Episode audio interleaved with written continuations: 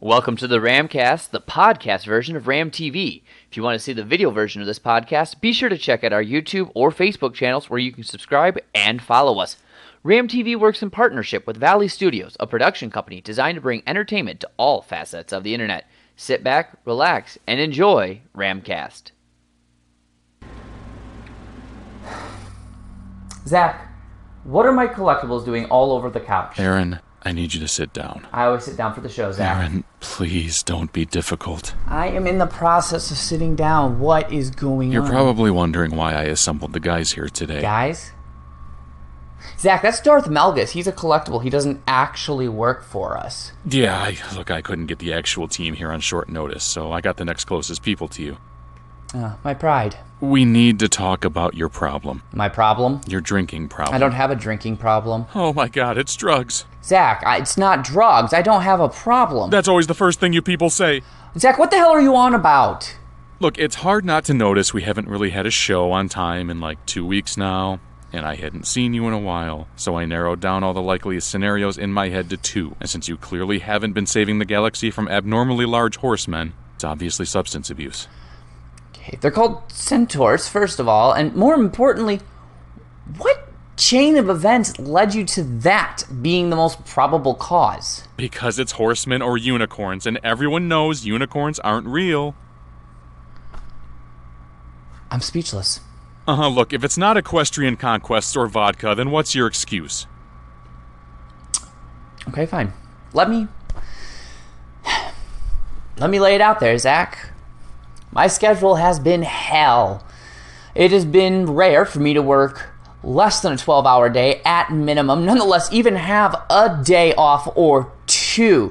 Not to mention, you add in all of my military stuff and my constant travel, keeping me away from the home, away from a fiance whom I'm trying to plan a wedding with. Not to mention the impeding six month mobilization I may be going on. On top of all that, you have to include the fact that I have been working for Valley Studios trying to find us someone, a talent to join us, and I may have found someone to come in and possibly write us a brand new theme song that is originally ours at RAM. So that, Zach, is what's been going on.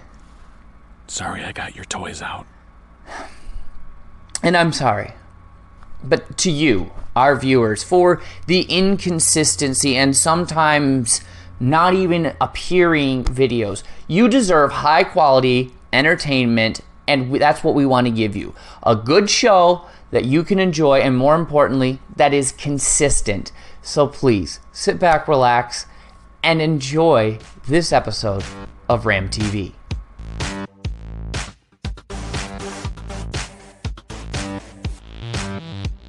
So, we know after years of studies and arguments that video games do have an effect on our brains. Matter of fact, some studies have shown that video games improve people's visual short term memory and eye hand coordination. But a recent study has shown something new. People who play FPSs, such as Call of Duty, experience shrinkage in the hippocampus. Uh, that's the part of the brain that's associated with spatial navigation, memory, and stress regulation. Oh, that makes sense. There are a lot of angry COD players out there. Researchers asked 33 participants how much video gaming they did in the past year and then scanned their brains with MRIs, not something weird. Those who spent 19 hours or more a week playing FPSs had less gray matter in the hippocampus than those who didn't play games. So, these researchers did another study, this time with a control group. 43 people who normally don't play games were split into two groups and asked to play 90 hours across 10 weeks. Sign me up. Those who played FPSs showed the same loss of gray matter, and I'm sure there were short fuse or two after dealing with the jerks of COD. The second group played Super Mario, and here's where we get some good news.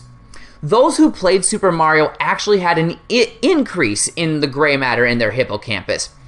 Researchers believe they know why video games like COD have an adverse effect on us versus something like Super Mario.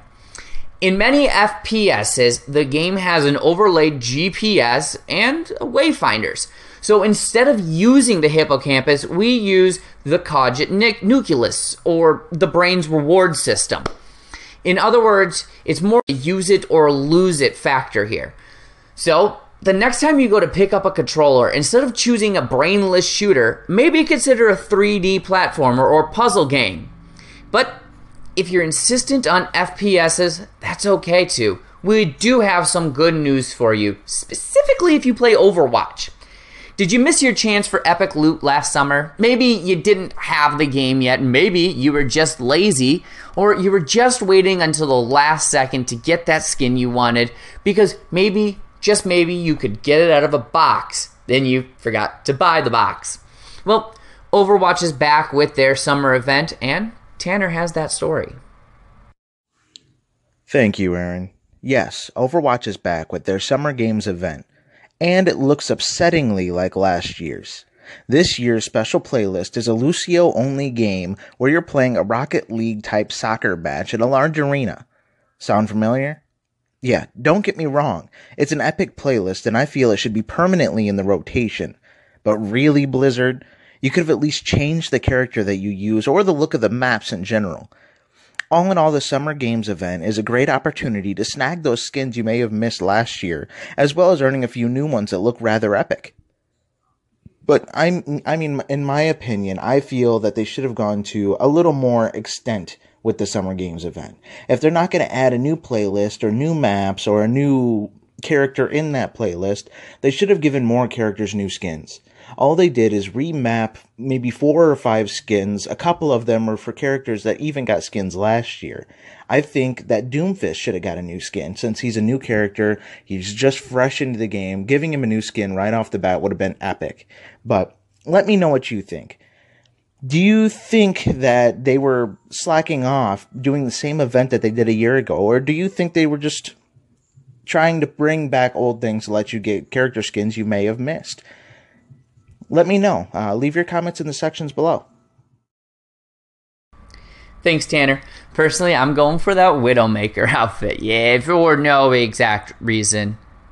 The Overwatch Summer event runs through August 29th, which gives you plenty of time to snag your favorite skins. Now, many of us spend a good portion of our day staring at our phones. How would you feel if I told you your iPhone could be staring back at you? Ray has the story. Hi everyone, sorry if my voice sounds a little bit raspy. It's not really there today. Trust me, it was a lot worse yesterday. But let's get started with the iPhone news because iPhone facial unlocking it seems to have been confirmed um, based on software that was released accidentally with the HomePod. Again, I talked about it a few weeks ago. HomePod software was accidentally released. That's how we got the image, the silhouette of the supposed iPhone 8, iPhone X. And apparently a new feature is that when you're looking at the screen itself, any of the sounds uh, for for notifications, for Snapchats, for Instagrams, posts, whatever, those sounds will not play. And that's a little bit creepy because I don't want my camera, my phone to know exactly that I'm looking at the screen right now. To me, that's just a little bit scary. Um, but it seems it's a good idea because, of course, if we're looking at the screen, we know a signal is coming. We don't need a sound notification. But for me, this is still a little, a little bit creepy. What is a little bit creepy too is that India has blocked the Wayback Machines. If you don't know about the Wayback Machine, they pretty much take screenshots of pretty much various websites all over um, the internet for many years. I believe the most uh, latest snapshot really was in back in 2001. Yeah, it goes that far and just shows the progression of a website and if you had to get a tweet that was deleted. You can get the wayback machine and like all right let me find this tweet or there was an article that was somehow misplaced or it's no longer in system. Go to wayback machine. They probably have a screenshot of that same article you're talking about. And it seems like two bollywood um, production companies um, asked the government to block the wayback, wayback machine over piracy concerns.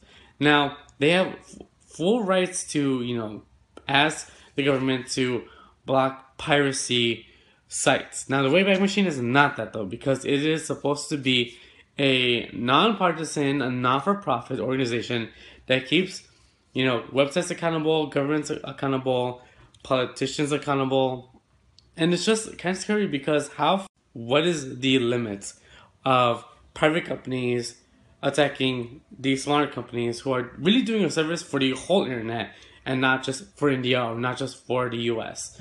What's your opinion? And really, that's all the news I want to talk about this week. I know it's a little bit short, but I have to go. I'll see you all next week. Bye. If you've never visited the Wayback Machine, you should definitely see the history of the YouTube homepage. My god, times have really changed. Makes me feel old. And speaking of Wayback, we are all entertained by our favorite actors, and sadly, I'm even more entertained when they can't figure out when to fade away. However, former Baywatch star just might have fallen so far from fame that he orbited around and found success again. Zach has a scoop on David Hasselhoff possibly getting a reboot of an old series. So, one of the things I really hate doing as a newspaper reporter is giving press to someone who clearly does not deserve it, constantly validating the rantings, ravings, and actions of someone who's only mentioned ironically at best and in passing. I kind of feel similarly about this one, but again, with the irony, it's just too funny for me to pass up. So let's just get into it. David Hasselhoff is utterly convinced he's on the cusp of a serious revival of the Knight Rider franchise, the hot 80s show where Michael Knight, played by Hasselhoff, drives a talking car named KITT and fights crime. If I do say so, I'm quite pleased with my new look. Well, I'm pleased that you're pleased, KITT. Believe me, I'm pleased. If you're around my age and recognize that voice, that's because it's none other than William Daniels, aka Mr. Feeney from Boy Meets World. Now, Hasselhoff has undeniably been a little more relevant lately. He had a cameo in Guardians of the Galaxy 2. Find the form that best suited you, and this is the thanks I get? And was at least heavily acknowledged throughout Baywatch and at the premiere, which was its own egocentric cry for help if you haven't already read about it, but that's another story. It goes deeper, though, because the Hoff told TMZ that the reason the cameo happened was Gunn was such a huge fan of Hasselhoff's old series, Knight Rider.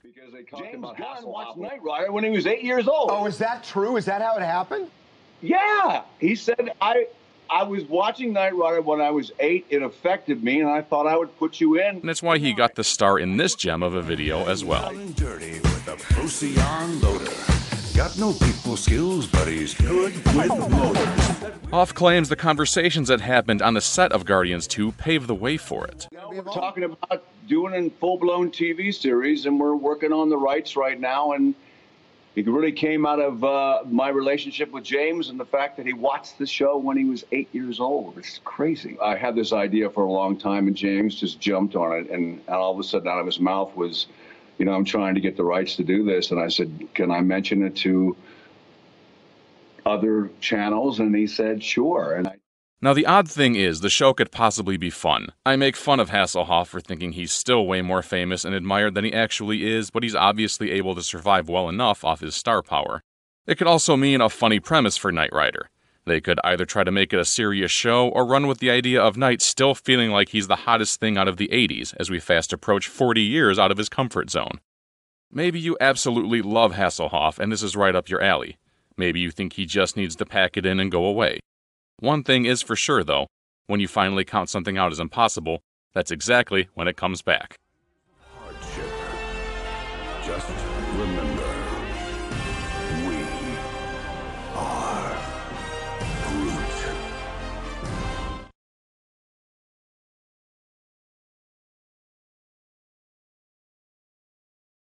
Thanks, Zach. If there's any possibility of Knight Rider coming back, expect to see a tidal wave of old, forgotten series returning. Who knows? Maybe TV can become just as rehashed as the movie world. Anyways, that's going to do it for us here on Ram TV. We hope you enjoyed your time with us. Please be sure to like, subscribe, and as always, share. Leave your comments below. Let us know what you want to hear about, ask questions, drop a story idea, or even just say hey. We really do love hearing from you guys. And Alex, I got you, boo, on the virtual reality. Just need to get a VR set up so I can, you know, get video. Anyways, with that in mind, please visit our GoFundMe and Patreon pages. We really do love doing this for you, but we can't keep up the amount and level of content without your help. Be sure to join us every day for a Tiny Ram and every Sunday for Ram TV. Also, leave a review and, of course, give that five star rating so we can become new and interesting or whatever they call it. We'll see you soon. Do you, Ram?